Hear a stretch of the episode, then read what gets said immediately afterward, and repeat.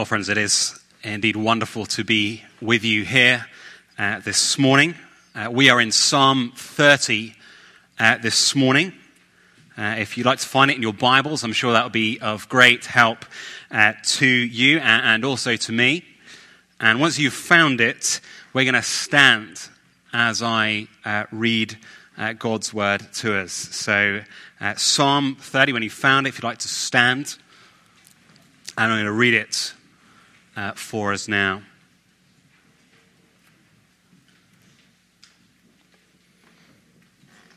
A psalm of David, a song at the dedication of the temple.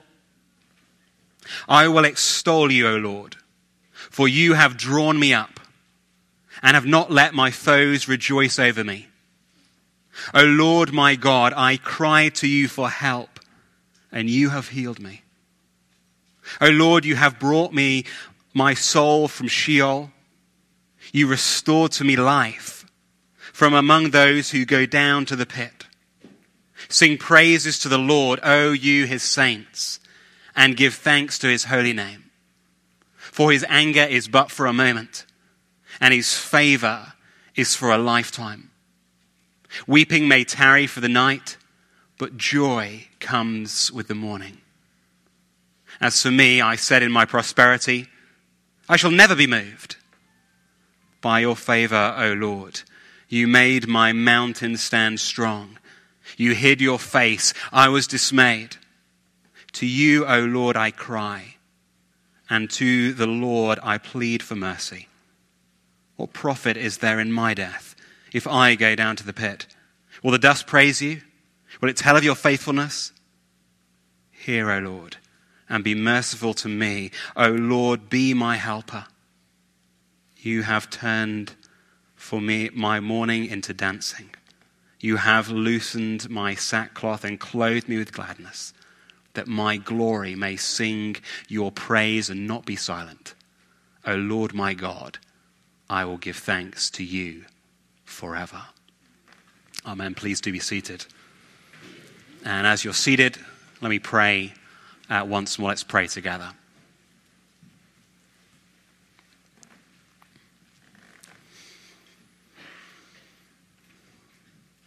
May these words of my mouth and may the meditation of all our hearts together be pleasing in your sight, Lord, our rock and our Redeemer. Amen.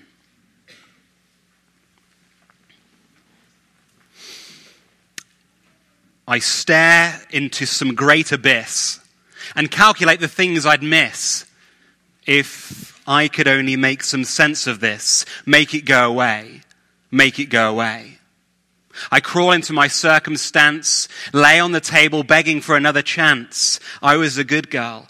I can't understand how to make it go away, make it go away. Sometimes I wonder which hurts worse, the thought of dying or reliving every hurt.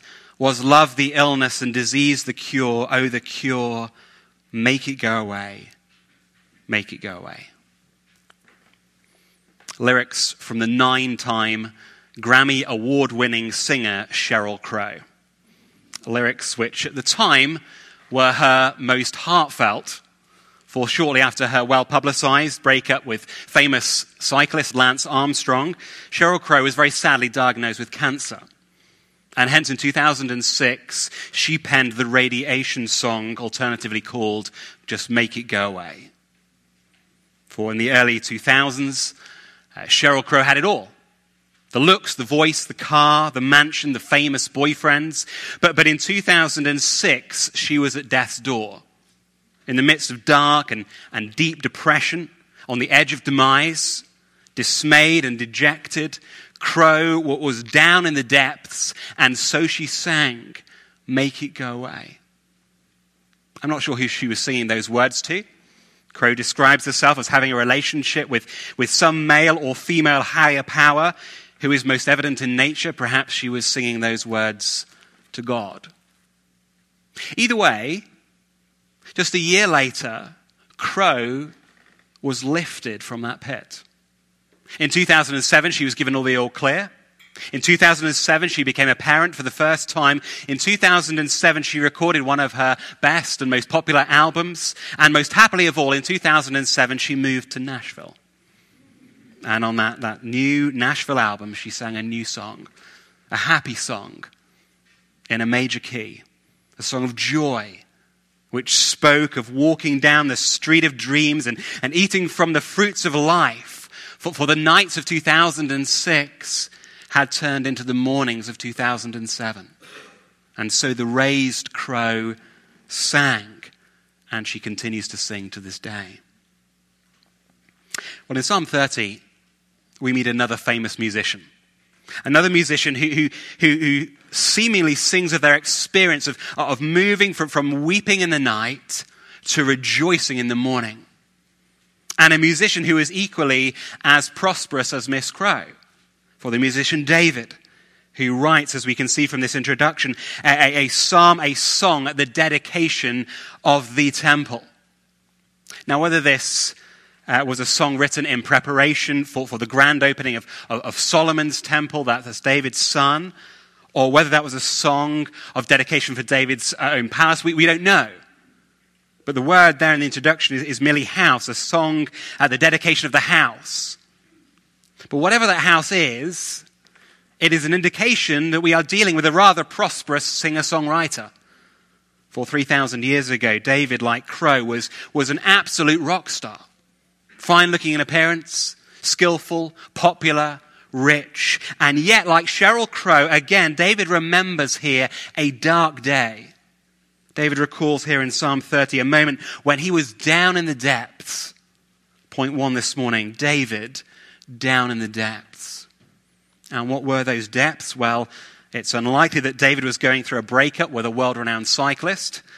And yet it does seem as though David was pretty depressed. He was oppressed as you can see from verse 1.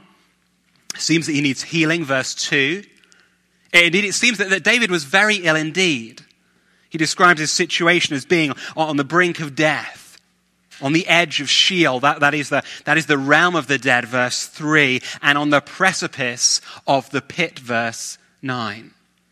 And why is David there? Well, it seems as though David is there because God is angry with David's rock star pride and prosperity. For look with me at verse 5. Verse 5, his, his anger is, is but for a moment. For verse 6, I said in my prosperity, I shall never be moved. David is in the depths because God is fed up with his pride, fed up with David's boasts of indestructibility. Proverbs 16 famously says that pride goes before a fall. People say that the, that the greater the person, the greater the fall. And now this, this egotistical musician is free falling and about to descend into the pit of death. Yet, just like Sheryl Crow, flying up from 2006 to 2007, point two, David is yet raised. David is down in the depths, yet David is raised. And so this, this, this psalm is not ultimately a 2006 song of lament, but rather a 2007 song of thanksgiving. For David was verse 1 drawn up, verse 2 healed, verse 3 brought up from Sheol, restored to life. Indeed, this psalm constantly pictures that, that, that glorious retaking of flight. Verse 5, David, David feels God's momentary anger, but then rises up to his forever favor. Uh, verse 5 again, David weeps at night, but then rejoices in the morning. Verse 11, David mourns, but then he dances. Verse 11 again, David takes off his sackcloth, his black funeral clothes, and puts on his summertime glad rags. David is down in the depths, and yet David is raised. And so, point three, David sings for a lifetime. On that day of healing and favor and rejoicing, David awakes feels his strength renewed like the eagles. He does a little dance in front of the bathroom mirror and says to his servant, Go get the guitar. We're going to the Bluebird Cafe. I'll have a new song to sing.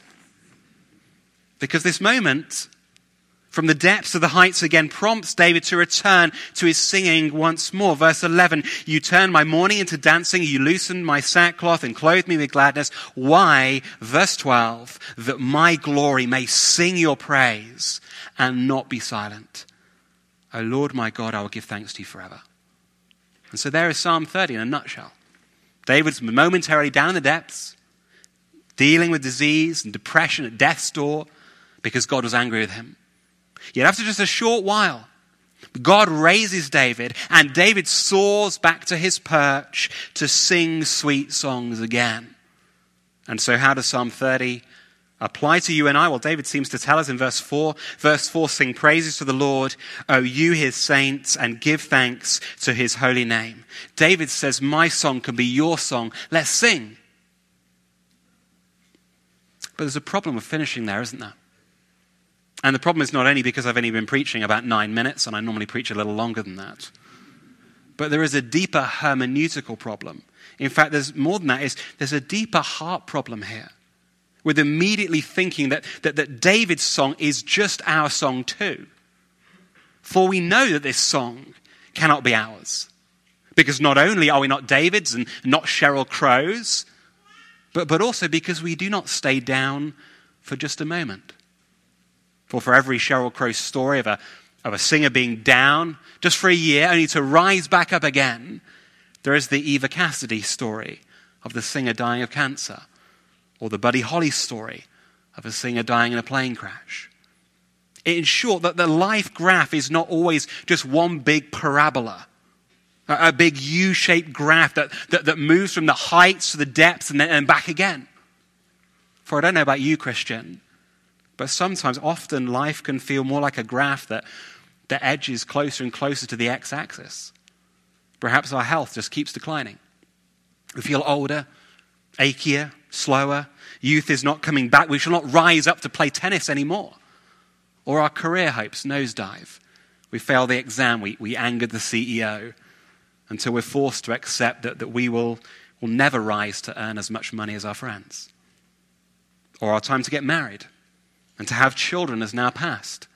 The chance of, of having kids will, not rise again. Or in our sin and our selfishness, we hurt a loved one irreversibly. We might be forgiven, but we know that that relationship will never rise again. And so we, we see that this song cannot be our song for life because sometimes, in some areas, being in the depths is actually a constant decline for that illness and that, that depression, that, that bitter disappointment is not just some momentary blip on the life graph which heads ever upwards. And so, my friends, however old you are, please know that. If you're a Christian here, please know that. Please know that, that, that Christianity is no promise of happily ever after here. Christianity is no promise of some future King David or Sheryl Crow pop star existence. Christians are not those who, who, who live their, their lives like, like Disney characters, saying to themselves, It feels like winter now, but just around the corner, I'll be singing because my summer is coming. For many of us, we may feel as though in this life we will never get to sing a song like this. Yet there's another reason why this song disappoints us if we just try to, to kind of transfer it onto our own playlist. And that is because sometimes we are down in the depths through no fault of our own. Now, David was momentarily down here because of his pride. God humbled David to the very depths because he said, verse 6, I'll never be moved. But sometimes, unlike proud David here, it is the humble that fall down to the depths and stay there. Sometimes the godliest people do not rise again. Sometimes we're in the depths and, and God is not angry with us. Yet it feels as though his, his, his face is hidden for the rest of our days. The other day I was reading the accounts of Richard Wurmbrand, an evangelical minister who brought the gospel to communist Romania uh, in the 1950s. And there in his writings, I came across the true story of Pastor Florescu, who was imprisoned for proclaiming Christ. A believer who was beaten by communists every day and at night had starved rats fed into his prison cell. And one day his captors found his, his believing teenage son, and they began to beat him in front of Florescu. saying that they'd only stop if he gave up the whereabouts of all the Christians in the city. And Florescu's brave teenage son implored his father not to speak. And Florescu did not. And his son died right there in front of him. And in his diary, Richard Wurmbrand simply comments Our dear brother Florescu was never the same. Was Florescu proud? No. Was God angry with Florescu? Certainly not. But did Florescu rise again in this life? No. Our dear brother Florescu was never the same. How could David's song in Psalm 30 be his? Uh, furthermore, in life, we recognize it in the same way that sometimes the humble don't rise, sometimes it is the continually proud that, that come back from the brink. In 2016, the, the atheist Richard Dawkins had a stroke.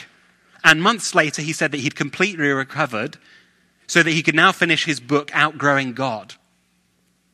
In summary, it doesn't make sense for everyone to claim this song instantly as their own. Yet, as Christians, we're often tempted to do that, aren't we? Well, sometimes we come to the Bible and either because we're a bit self focused or, or, because we're just very keen to apply it. We read our Bibles in such a way that it reads ourselves just straight into the text.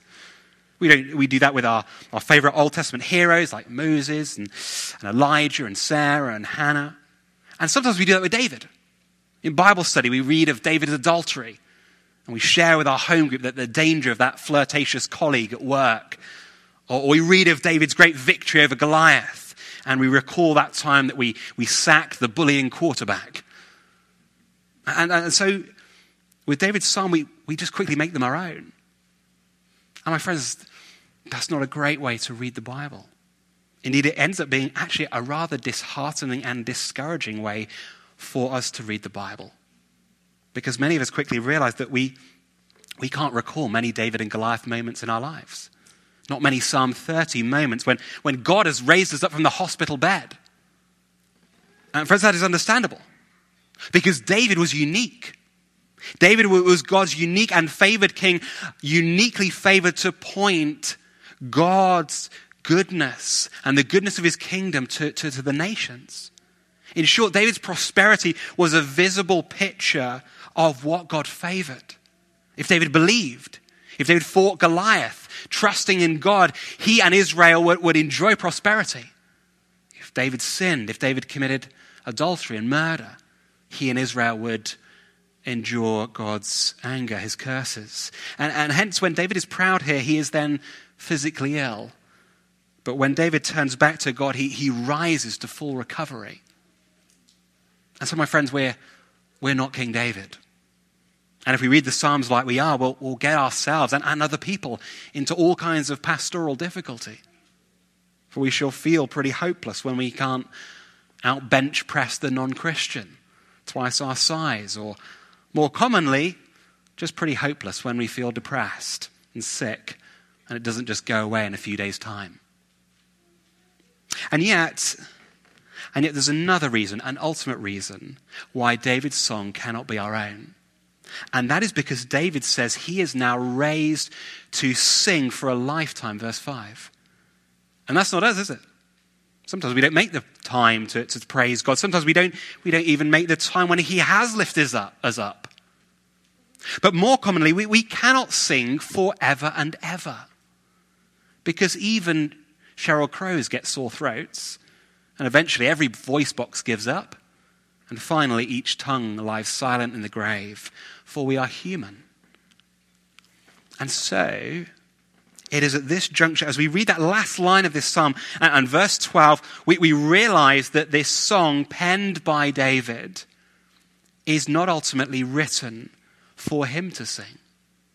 For how could David really say, verse 12? Lord my God, I will give thanks to you forever. David might have gone better after some kind of terminal illness, but David eventually went to the grave. As we read earlier in Acts 2, as Peter preached, I may say to you with confidence about David that he both died and was buried, and his tomb is with us to this day. King David could not sing praises to God forever any more than we can. And so we are to see not only that, that, that Psalm 30 is not ours, but that Psalm 30 is, in a sense, not really David's. Of course, David wrote it. But this is not ultimately a song about David down in the depths, yet raised to sing for a lifetime, but rather, like the whole Bible that points to him, this is ultimately Jesus' song.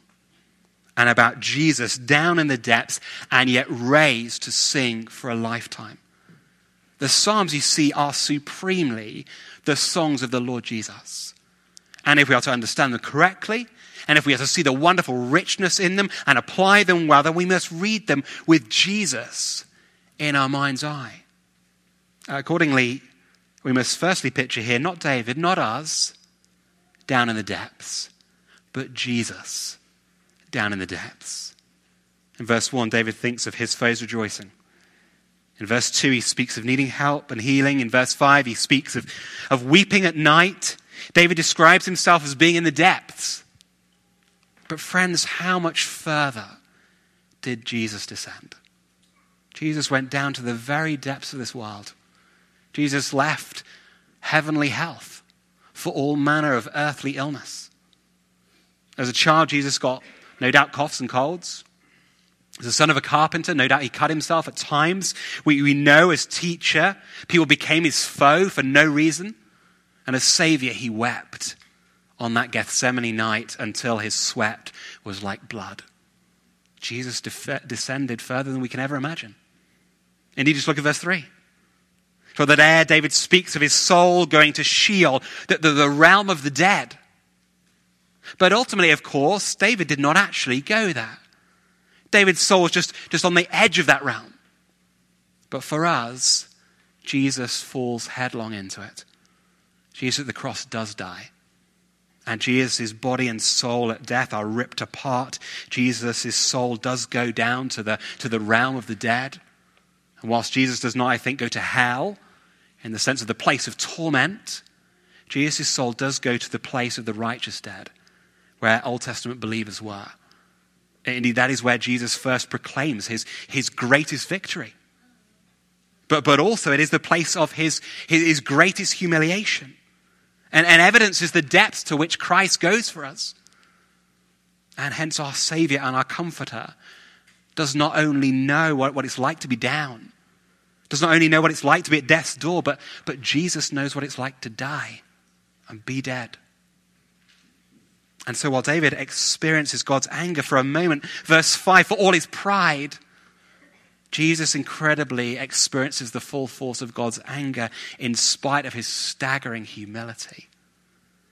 As one who would descend from heaven to earth, and from earth to the tomb, and from the tomb to the realm of the dead, the humble Jesus takes all God's anger for us and goes to the realm which should be our eternal home. And so, friends, if you're if you're here and, and you don't know what Christianity is or what it's all about, that is the glorious news of the gospel. That Jesus experienced in full the dismay, verse 7, of his Father's face hidden. That Jesus went down to the very depths for you and I. Yeah, the, the complete picture of that good news, as pronounced in this song, is not only that Jesus went down to the depths, for but that Jesus who went down was yet raised. Jesus down in the depths, yet raised. For friends, what wonderful and apt praise do we find in this song when we picture the risen Lord Jesus Christ singing it on that first resurrection morning. And friends, just imagine with me that first resurrection Sunday with the music of, of Psalm 30 just playing in the background. Verse 1 I will extol you, O Lord, for you have drawn me up and have not let my foes rejoice over me. O Lord my God, I cried to you for help, and you have healed me. O Lord, you brought my soul from Sheol. You restored me to life. Verse 5 For his anger is but for a moment, and his favor is for a lifetime. Weeping may tarry for the night, but joy comes with the morning. The morning of joy that, that David sung about was ultimately the morning of that resurrection Sunday to come. For as Peter explains again, as we read earlier in Acts 2, David foresaw and spoke about the resurrection of Christ, that he was not abandoned to Hades. This Jesus God has raised up. And so, my friends, this song is not finally a song about you or I rising up from a bad cold. Not finally a song about rising up post operation. Not a song about one rising up the career ladder. Not finally a song about one rising up from the bottom of the maths class. This song is Christ's glorious resurrection anthem. And if we're too quick to apply these psalms to ourselves, then we'll, we'll forget just how good this good news is. For this psalm is all about Jesus not staying in the depths. But verse 3, God bringing him up from the realm of the dead. A psalm which pictures Jesus mourning at Gethsemane. In verse 11, that would soon lead to dancing in the garden. And a psalm that pictures the sackcloth of that Good Friday. Verse 11, being removed for clothes of gladness on Sunday morning. And why verse 12? So that Jesus' glory might sing God's praise forever. Jesus, down in the depths, yet raised to sing for a lifetime. Friends, it's not an image that, that comes to mind very readily, is it? You no doubt have seen uh, paintings of Jesus teaching, perhaps, or paintings of Jesus healing, paintings of Jesus on the cross, paintings of Jesus coming again. But who has ever seen a picture of Jesus singing? And yet Jesus sings. For Jesus sings not only before he dies, when he sings a hymn after the Lord's Supper on that final night, but in Romans 15, the, the, risen Lord Jesus Christ is pictured by Paul singing praises to God and, and leading his church in singing to all the nations forever. One commentator writes on that Romans 15 passage the resurrected Christ is now victor. And so he takes his place as global worship leader God is worshipped as a result of the work of the resurrected Christ. In this way, Jesus is the perfect worshiper of his Father. Friends, can you see? Only one who rises from death is able to praise God forever. And it is through Jesus' glorious rising that God's faithfulness has been seen so that he may be worshipped. David pitifully pleads with God in verse 9. He says, What, what profit is there in my death? If I go to the pit, who will sing of your faithfulness? Lord, who will worship you if I go to the dust? Don't silence me. Don't, me, don't make me go down to the realms of the dead. God, I can't die because I'm your best soloist. But Jesus, the ultimate singer, is silenced. And Jesus does go down to the pit. And Jesus does go to the realm of the dead because God's faithfulness will best be seen through his descent into the pit and then God raising him. Listen, Jesus' resurrection song is far more glorious and it is far louder than any solo of David raised from his sickbed or any Sheryl Crow solo rising from her cancer because Jesus' song shouts of God's glorious faithfulness, not from any sickbed or any hospital surgery, but from the realms of the dead. And also because that song is not a solo. Because Jesus' song is a song which, which brings forth a great choir from the grave that those united with him through faith in his death and resurrection might also rise to sing of God's faithfulness in his choir. Jesus is not only the better singer, but Jesus is the glorious choir master who leads all who trust in him in that song that will, will echo all around the world forever. Indeed, because of his work, it is really only Jesus who may legitimately lead us in verse 4. Sing praises to the Lord, O you his saints, and give thanks to his holy name. And so, friends, if you're here and you're not one of his faithful people, you're not one of his saints, well, I want you to know that you are very welcome here. But also, if you do not know Jesus, if you don't believe in his death and resurrection, then sadly, this, this song isn't yours. God may kindly spare you from a cold or from cancer. You may end up with a happily ever after life. But if you continue to reject his risen son, then I'm sorry, but you will not rise from death to dance. And yet, my friend, if you do trust, if you do turn to trust his son on this day, or if you have believed in him already, it is at this juncture that you may reclaim Psalm 30 for your playlist. Because for those of us who are united with Christ, we know that Jesus' death is our death. And we know that Jesus' resurrection ensures our resurrection. And so Jesus' song here can be our song too. And so, final lens through which to understand this psalm, you, you and me, down in the depths, yet raised to sing for a lifetime. You and me, down in the depths, yet raised to sing for a lifetime. Friends, for those of us in Christ, by faith united to Him, by, by a simple trust in Him, what does this song teach us? Well, firstly, it reminds us that if we are in Christ, then we should expect times when we are down in the depths. We are to expect to be down because we live in a fallen world, just like Jesus. And so sometimes Christians are those who get sick. And sometimes Christians are those who do not get better. And sometimes Christians are those who get depression. And sometimes Christians stay depressed. And sometimes Christians are those who fall into debt. And sometimes those Christians never climb out. Furthermore, I, I, would argue that those who follow Christ should expect to be the ones who are most likely to be down here. For what did Jesus promise in Luke 9? Whoever wants to be my disciple must deny themselves and take up their cross daily and follow me. Or think of Paul speaking to the Philippian church, Philippians 1 For it has been granted to you on behalf of Christ not only to believe in him, but also to suffer for him. Friends, as I've already said, Christ does not guarantee your best life now. In the sense that if you're in Jesus, then, then all your earthly dreams will somehow come true. Indeed, if you are in Christ, then there are often more tears before bedtime. Tears as you put your, your family before your career, perhaps, or tears as, as you are pressed for your stance on sexuality, or tears as you say no to dating the non Christian friend, or tears as you're laughed at for sharing the gospel. Friend, because you are in Christ, then, then like Christ, you may experience the depth here.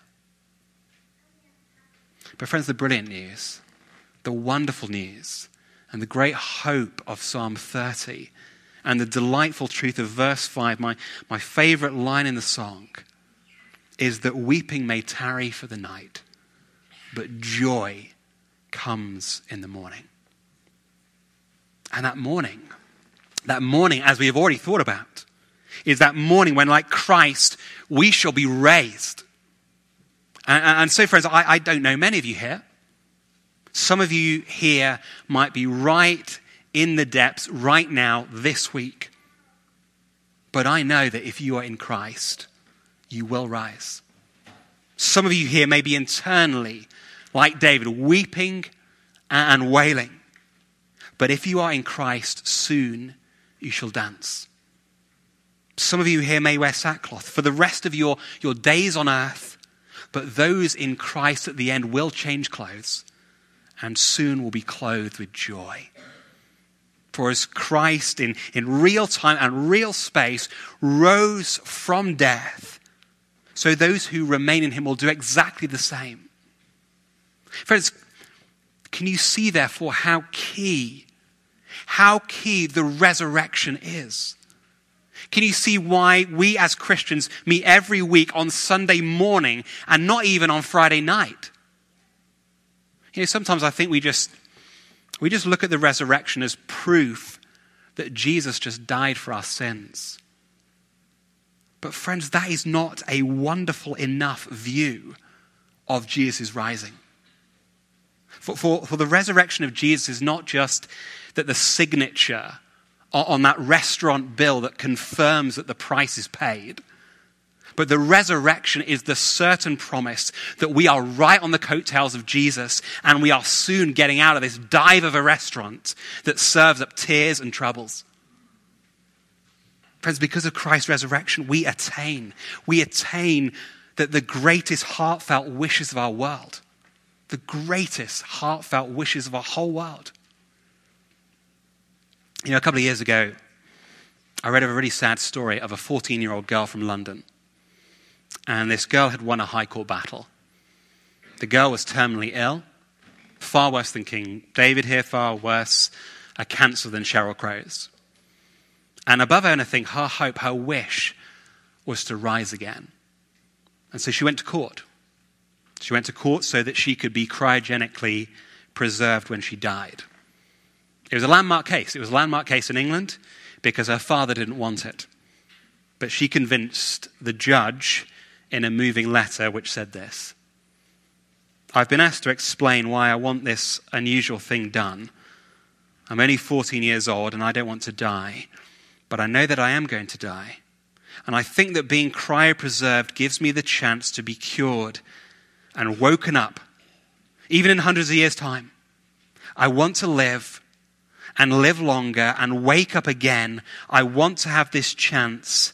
This is my wish.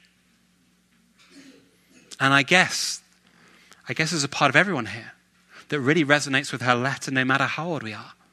I want to live. I want to rise. That is my wish.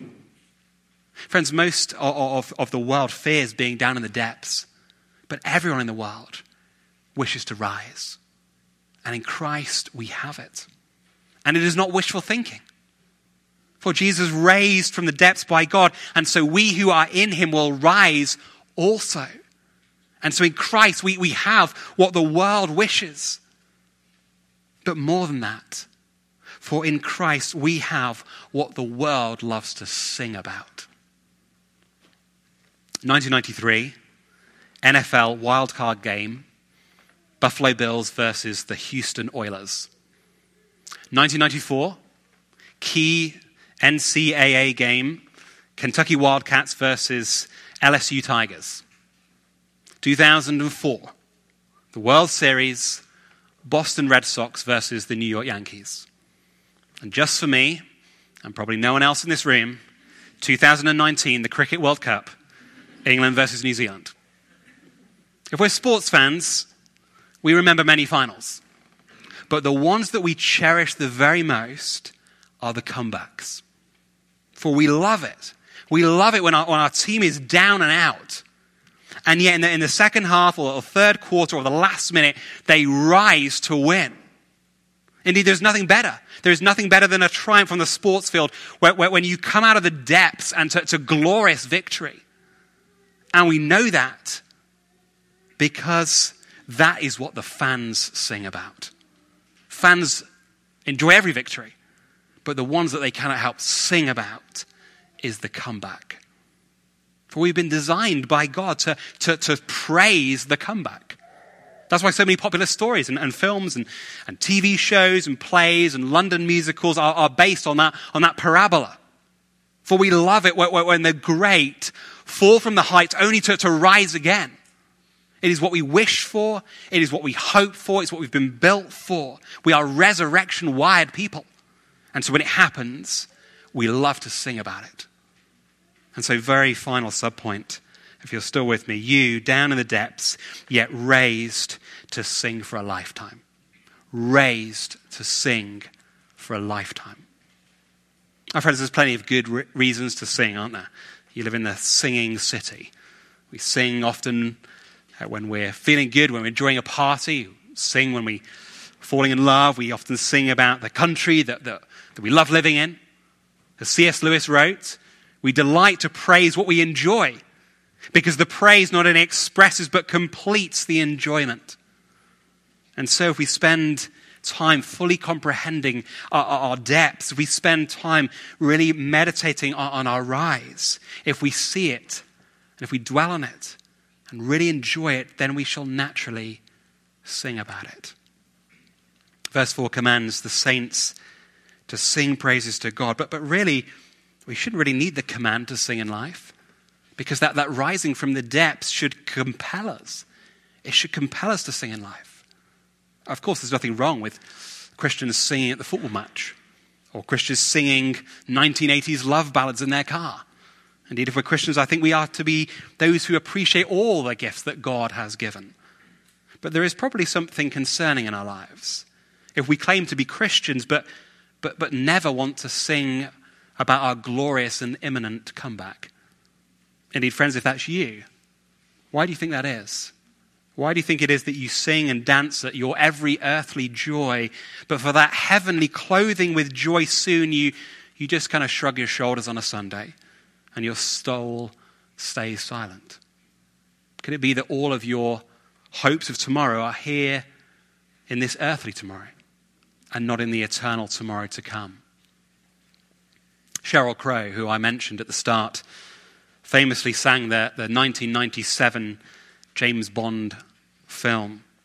She sang, Until the day, until the day the world falls away, until you say there'll be no more goodbyes, I see it in your eyes, tomorrow never dies.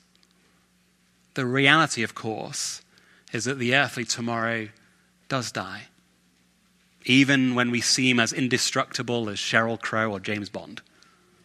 The earthly tomorrow of Crow dies, but the heavenly tomorrow of the Christian never dies. Indeed, ironically, that tomorrow comes on that day when the world falls away. Because, of course, that final line of this psalm, Lord my God, I will give thanks to you forever, finds its glorious crescendo, not in any chorus at home by ourselves or, or even at church on a Sunday morning, but finds its crescendo in tomorrow's new anthem with that resurrection choir on that last day. The Apostle John describes it for us in Revelation 14. Then I looked, and there before me was the Lamb standing on Mount Zion. And with him, 144,000, that is, those who had his name and his father's name written on their foreheads. And I heard a sound from heaven, like the roaring of rushing waters and like a loud peal of thunder. The sound I heard was like that of the harpists playing their harps. And they sang a new song before the throne. And they sang a new song before the throne. Let's pray.